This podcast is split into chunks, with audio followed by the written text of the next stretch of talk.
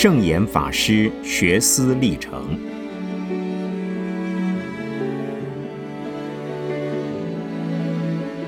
圣严法师著。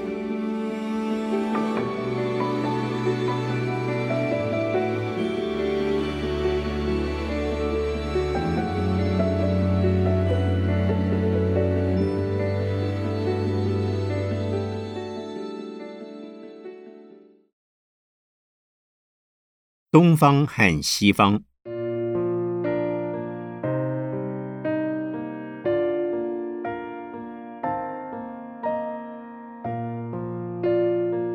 一九七五年元月，我把博士论文向立正大学大学院的办公室提出，而被接受。能否通过不知道。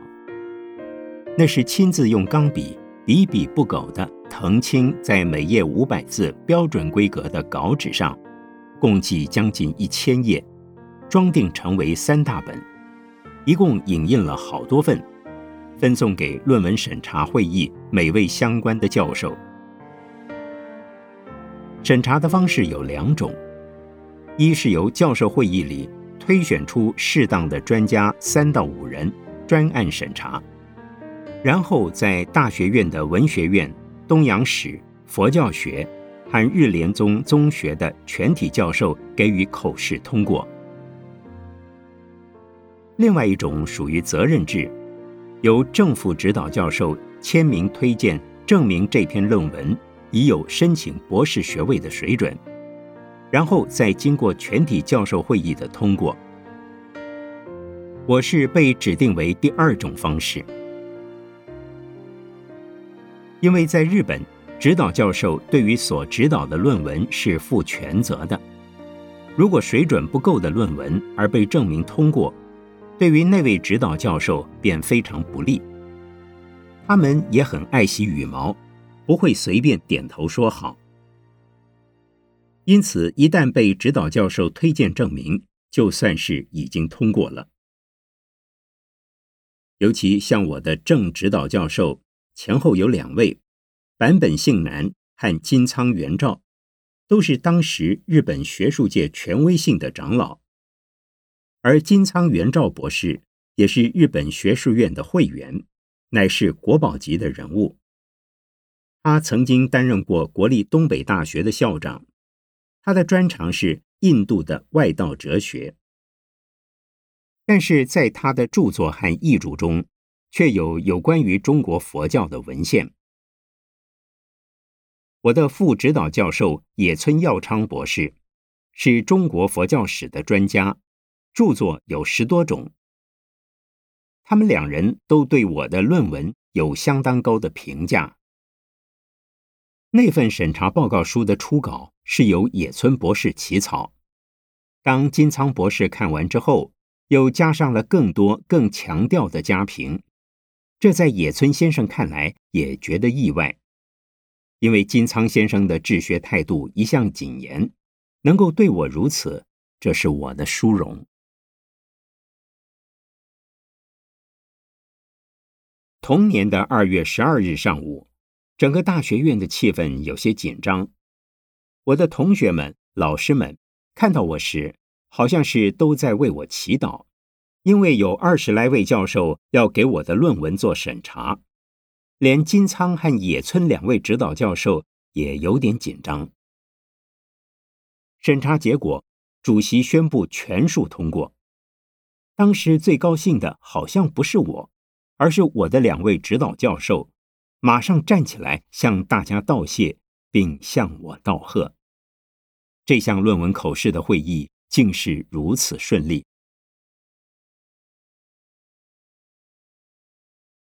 这篇论文我写的并不痛苦，却很辛苦，花费的时间相当多，被我麻烦的人也不少。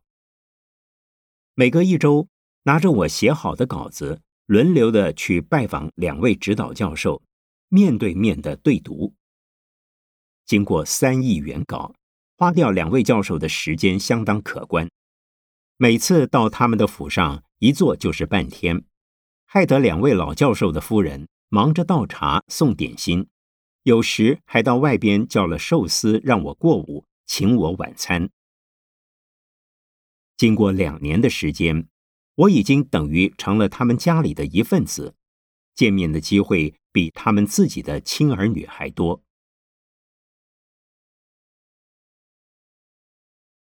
另外，为了我的论文日文文字的润饰，也麻烦了好多位日本的老师和同学，一共七位，他们都是我的好友。其中的桐谷征一先生帮忙最多，不仅将整部论文校读修正，还帮助我在组织结构、文字观点上的改进，也因而陪我去香根风景区日莲宗关系的度假中心。享受了三天的半价优待，我们两人就关在房间里整整三天。我们不是去欣赏风光，而是去逃避东京的尘嚣。那三天之中，除了吃饭、喝水、睡觉，没有电话，不看电视、报纸，也没有任何事的打扰，就专心一意的来看我的论文。想想看。一部四十多万字的论文，就是看一遍已够麻烦的了，何况还要逐句逐章的校正和修改。像这样的朋友，要到哪里去找？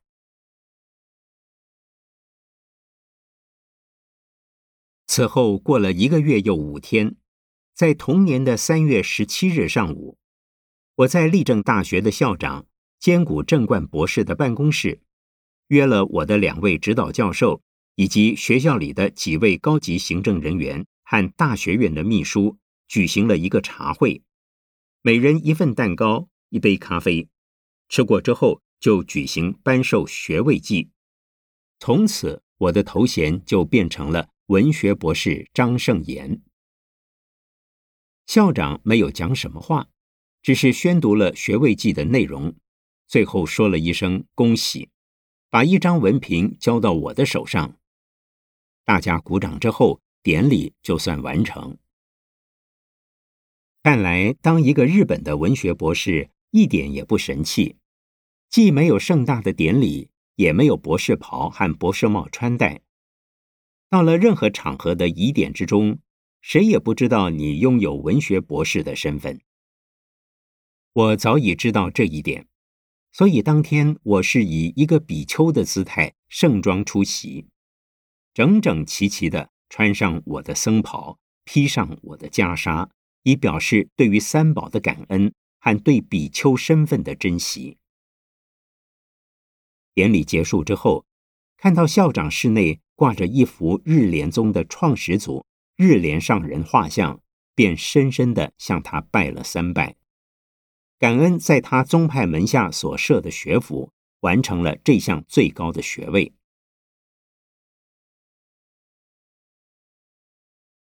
在日本，当时还没有哲学博士，只有文学博士。凡是研究历史、宗教、文学、哲学的，都颁授文学博士。而在所有的博士学位中，以文学博士最难。在他们日本人总是需要读完博士课程之后十至二十年，才能获得论文博士学位。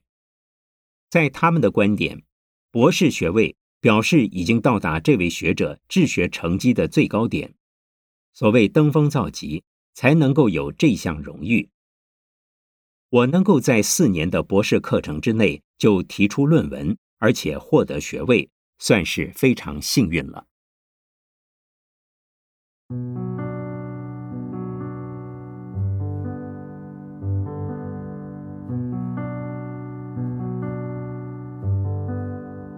博士学位的文凭到手之后，照道理我已经无事可做了。可是我的工作并没有完成，那就是要把论文在日本出版。因此，我必须在东京继续留下，一边张罗出版的经费。同时接洽出版的公司，因为在日本要出版类似的学位论文，通常可以向文部省申请出版补助费，否则没有出版商敢于接受。学位的论文除了专家学者及学校图书馆收藏之外，不会有多少销路。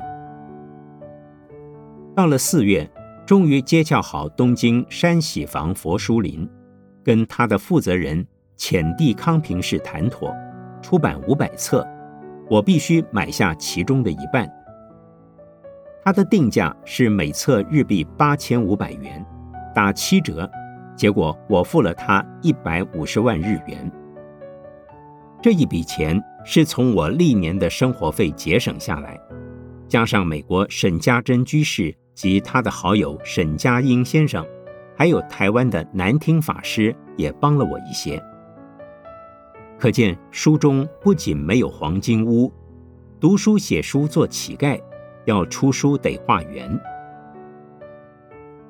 那一阵子，我经常要去出版社看我正在出世的婴儿。日本出版社出书的水准很高，要求相当认真。那本论文总共经过三次的校对，而那一份校对的工作也不轻松，因为我书中所用的繁体汉字特别多。有些还是古字的原文，不能更改，所以旷日费时。经过半年的时间，直到当年的十一月二十三日，才真正的出版问世。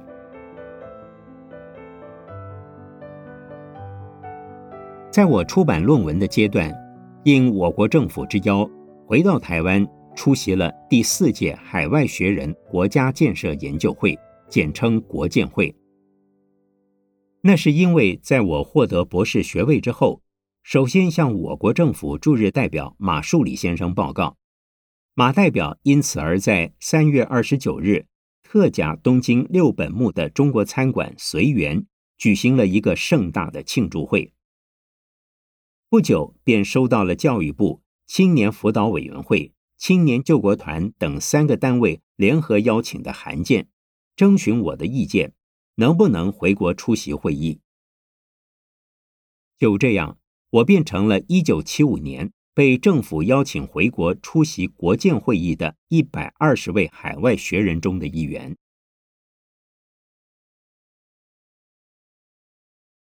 在我的心理上，始终以为自己是一个和尚，怎么在短短的几天之中就变成了文学博士，又是海外学人？当时我的感想是，政府对于在国外养成的人才相当重视。古人读书有所谓“书生报国”的遗训，也有衣锦还乡的荣耀。而对于我这样一个僧侣身份的人来说，个人的荣誉不足轻重，对国家及佛教的责任还是有的。尤其在我之前赴日本攻读佛学课程的僧尼。得到了学士及硕士学位，回台湾进入高商教书，均不受政府的承认。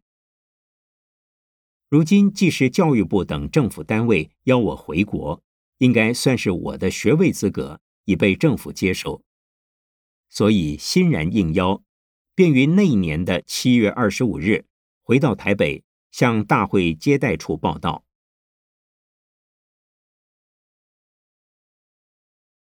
在这次会议中，让我接触到了不少知名国际的海外学者，像仁子和未央歌的作者陆桥，张其云先生的公子张敬湖博士，夏威夷大学的罗锦堂博士，西雅图华盛顿大学的吴兴庸博士，佛罗里达大学的祝贤仁博士，乔治华盛顿大学的黄坤炎博士。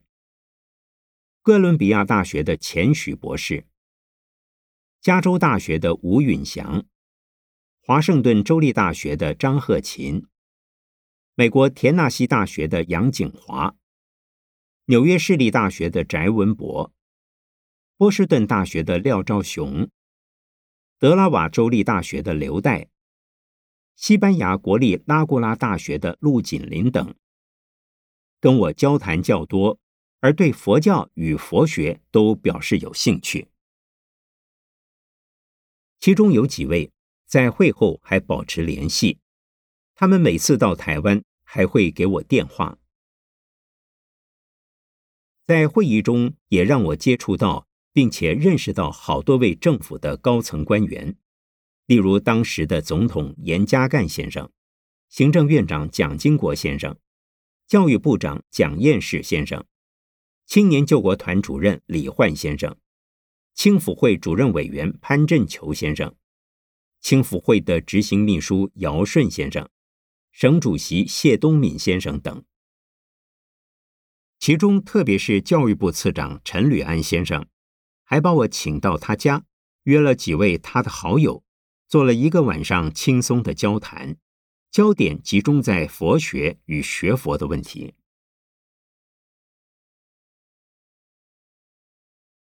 我在会议中提出了三个案子，而且是大会主席顾培木博士指定要我发言，因而使得电视台的镜头都对准着我。我提出的三个问题是：一。宗教教育应纳入大学的教育系统。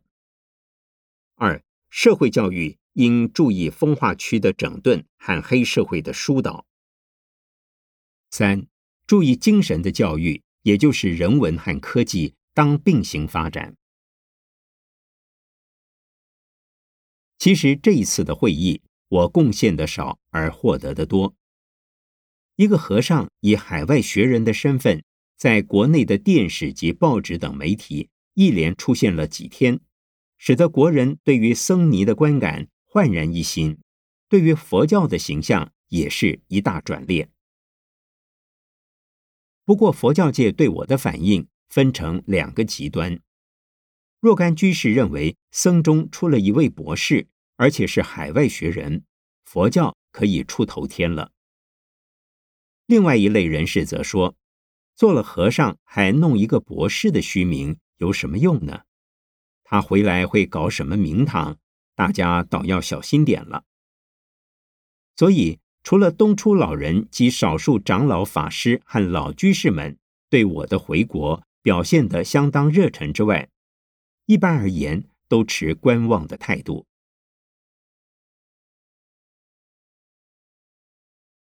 事实上。我在那个阶段能做的不多，正像当时有一位我在上海读佛学院时代的同学写信对我说的那样：“你老兄是在国外学会了驾驶技术，也考到了驾驶执照，可惜我们国内没有汽车让你开，奈何？”虽然我的剃度师东初老人希望我回国办教育，那又谈何容易？因为我根本不知道要从哪儿着手，所以在会期结束不久，我又返回了东京。正好美国的沈家珍先生邀请我赴美国弘法讲学，就以这样的因缘，我便在当年的十二月十日离开了东京，就到了美国。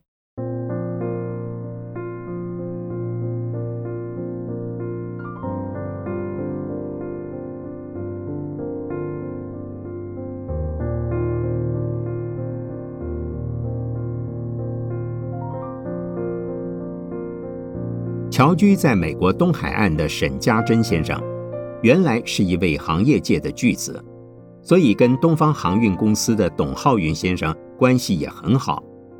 因此，我的大批图书也由该公司免费从东京运到纽约。不过，沈先生公司的船只都是走的美国国内航线。由于他笃信了佛教，虔诚的护持，我在东京求学时。从瑞士转来的奖学金，也可能就是出于他的支援。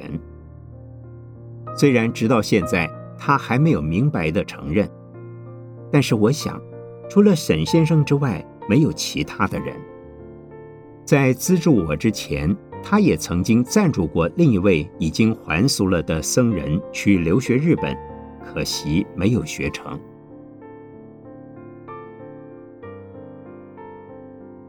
沈先生给我的邀请函是由他所组成的美国佛教会出面。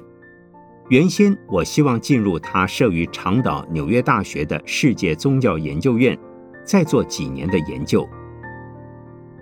不过，依沈先生的想法，出家人应该住于寺院，而当时的美国佛教会也需要有人来推动法务，所以把我安排在该会所属的纽约市布朗市区大觉寺。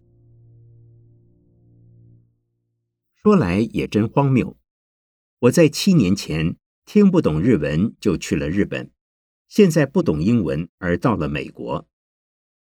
因此，一到纽约住定之后，沈先生就把我送进了语言学校，每天四个小时，每周五天，为我安排的是个别指导老师，每小时十四块美金，连续读了半年，换了三个学校。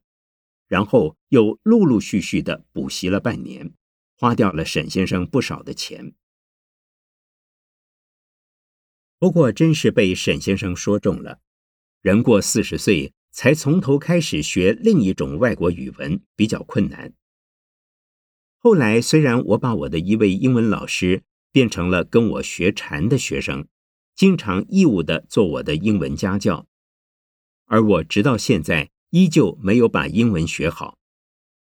可以看，看得很慢；可以听，有时需要人家再说一遍；可以讲，词汇不够多；也可以写，必须拜托他人修正。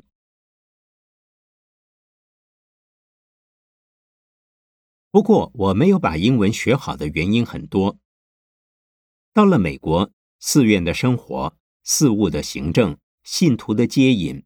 使我没有太多的时间来复习，加上美国佛教会的成员多是华人，常用华语，没有练习英语的机会。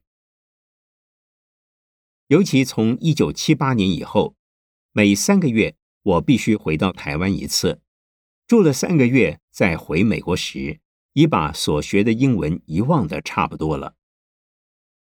在进入美国，慢慢又有了一些进步。再次回到台湾时，又把他们忘了不少。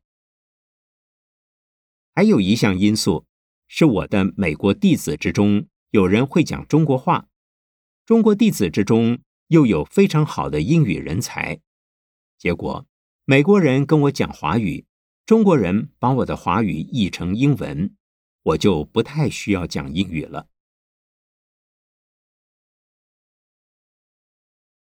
在大觉寺一共住了不到两年，为了接触西方人、接引西方人，而把佛法传播到西方人的社会去的目的，仅仅用口头说是没有吸引力的。美国人重实际、求速效，最好的办法是要他们修密持咒、学禅打坐。直到现在，美国的西方人在接触佛教和修学佛法。还是以西藏的密和日本的禅为主流，东南亚的佛教也是用 Vipassana 的观法，在西方受到欢迎。因此，我也用我在中国大陆和台湾山中所用所学的禅修方法，以及在日本所见的禅修形式，在美国开始向西方人传授禅的观念和打坐的方法。就这样。我便从一位新出道的文学博士，变成了传授禅法的禅师。如此快速的改行，是我从来没有想到的事。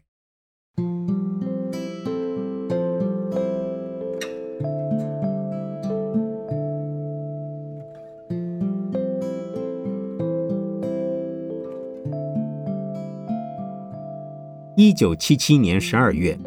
我的剃度师东初老人在台湾过世，接到岳阳电话后，立即从美国赶回台湾料理他的后事，也就奉他的遗命继承他的道场，成了中华佛教文化馆的负责人。此后，我就在美国和台湾两地奔波，东西兼顾。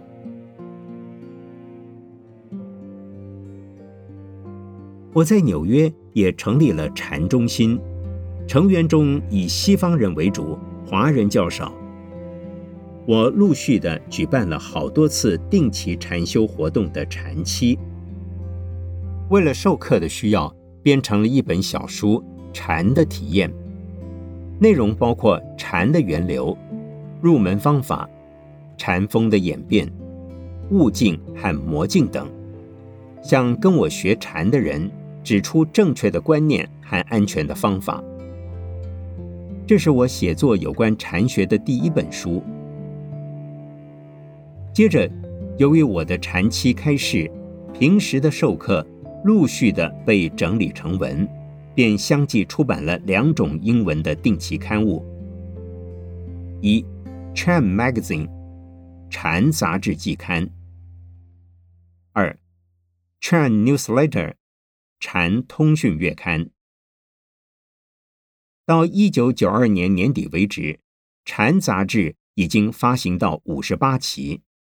禅通讯也发行到九十六期，发行的地域相当辽阔，包括美洲、亚洲、欧洲、非洲、澳洲，共三十六个国家地区。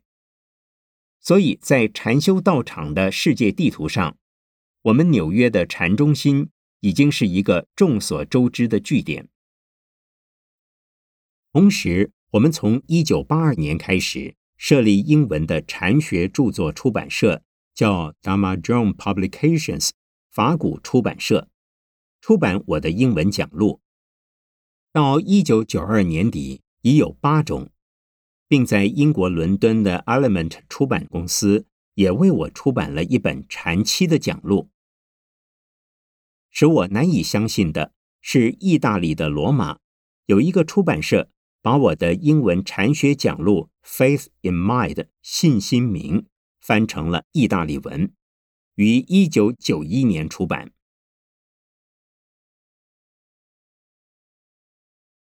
正由于我在欧美的英语世界十六年来主持了六十多次禅期修行，已被佛教界公认为禅师，所以除了许多西方人的禅学团体。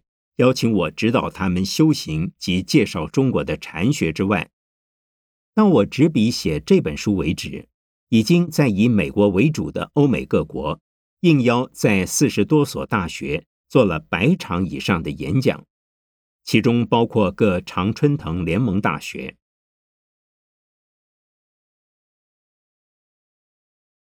从一九七八年开始。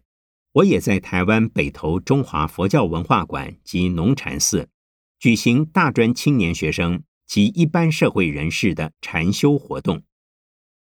转眼之间，迄今已过十五个年头，办了四十四次禅期，期间有编、有讲、有写，也完成了关于禅的著作七种，其中的《禅门修正指要》。及《禅门离诸集》是禅宗古资料的新编。禅的生活，拈花微笑，禅与悟，是我的演讲集和论文集。这五本书在国内的反应相当不错，因此到了一九九一年，便被台北的元神出版社委请散文作家林清玄居士合编成三本书。标题为《禅门三要》，而在市场的行情相当的好，我也因此而被国内的许多人士当作禅师来看。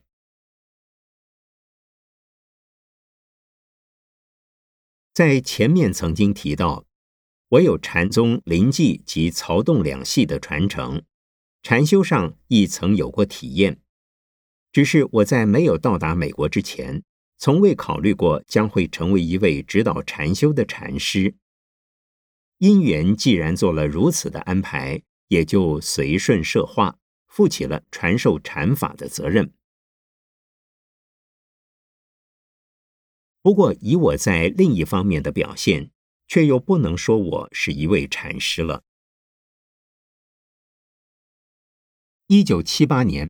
当时，中国文化学院的创办人张其云博士聘我担任该院哲学研究所教授及其附设中华学术院佛学研究所所长，从此使我在国内进入学府，担起了教育及研究的工作。虽然我还是每三个月要东西两地奔走一次，好在有台北华严联社的成一法师担任我的副所长。李志夫教授分担若干行政工作。我除了教书，仅张罗出版《华冈佛学学报》年刊，不算过分繁重。由于这项职务，使我有机会一边跟年轻的学生接触、教学相长，同时跟当时研究佛学的学者们保持联系，自己也要撰写研究性的论文。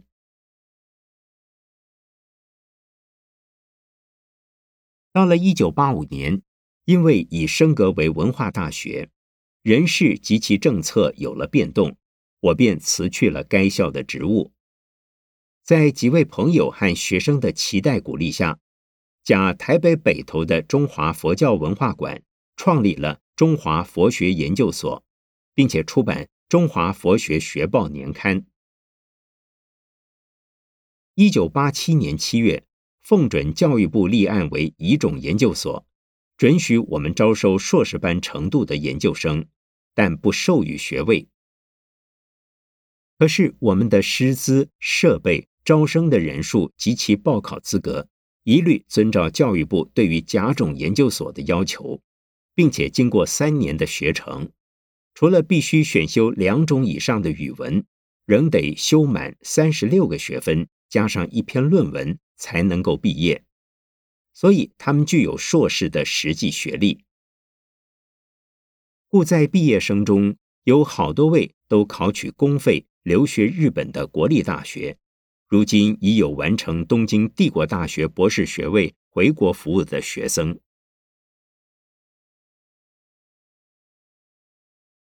我在文化学院和后来升格的文化大学、东吴大学。以及中华佛学研究所任教的学科，曾有华严、天台、净土、中观、唯识及禅学。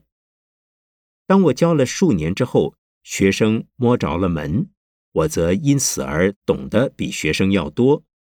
所谓水涨船高是不变的道理。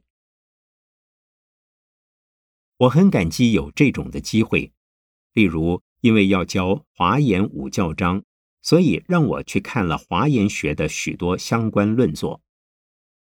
因为要我教唯识学，所以搜集到我能够发现的有关成唯识论的注解和研究论文。因为要我教中观学，使我阅读古今中外有关于中观论的注释研究，以及各种中观论的译译本。这些都是我在以往的学程中所欠缺的。当时我是抱定这样的态度：我懂得不多又不精，没关系，总是要求我的学生们在听课之后能够青出于蓝。我自己不行没有关系，但要坦白的告诉学生，不要以我做标准，当以他们自己能够做到的标准为标准。这也非常有用。例如，当年听我讲中观及唯识的学生慧敏法师，如今从日本东大完成博士学位回来，已经接替我来教授这两门课，比我教的更好。文化大学出身的陈英善博士，当年听我讲华严和天台，目前就在我们所里担任这两门课程。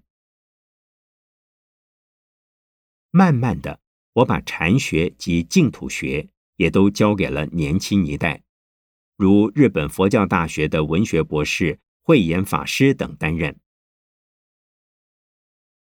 对于现代化的佛学教育，我是一个在筚路蓝缕的情况下开出一条小路来的拓荒者。至于宽广的大道，则有待后起之秀的继续努力。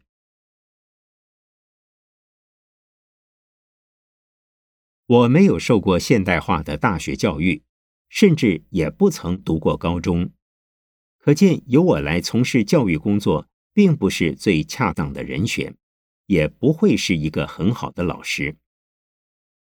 不过闽南语中有句俗谚：“摸骨塞背”，没有牛的时候，像我这样的一匹瘦马，勉强可以代用而已。但我正在从事研究所的教育工作，乃为事实。又因为我是国际佛教学研究会的创始会员之一，每两年在世界各国轮流召开一次论文发表会，我均受到邀请。同时，我们的佛学研究所也有一份每年初刊一册的《中华佛学学报》，每次容纳二十万到四十万字，我就必须每年至少要写一篇富于学术性的研究论文。其中有连贯性的是对于明末佛教的研究，也可以说那是我博士论文的后续工作。每篇都以中文撰写，然后翻成英文。到一九八七年，我将其中的四篇：一、明末的禅宗人物及其特色；二、明末的净土教人物及其思想；三。明末的唯识学者及其思想。四，明末的居士佛教，总共近二十万字，集成一书，名为《明末佛教研究》。由于这本书的出版，好多人误以为是我的博士论文的中译本。其实，我的学位论文是由关世谦先生译成中文。于一九八八年交给台北的学生书局出版，列为他们宗教丛书的第五种。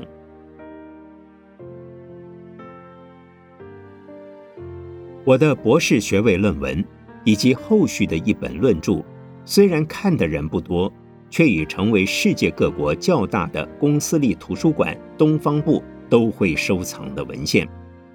凡是研究中国明清问题的学者。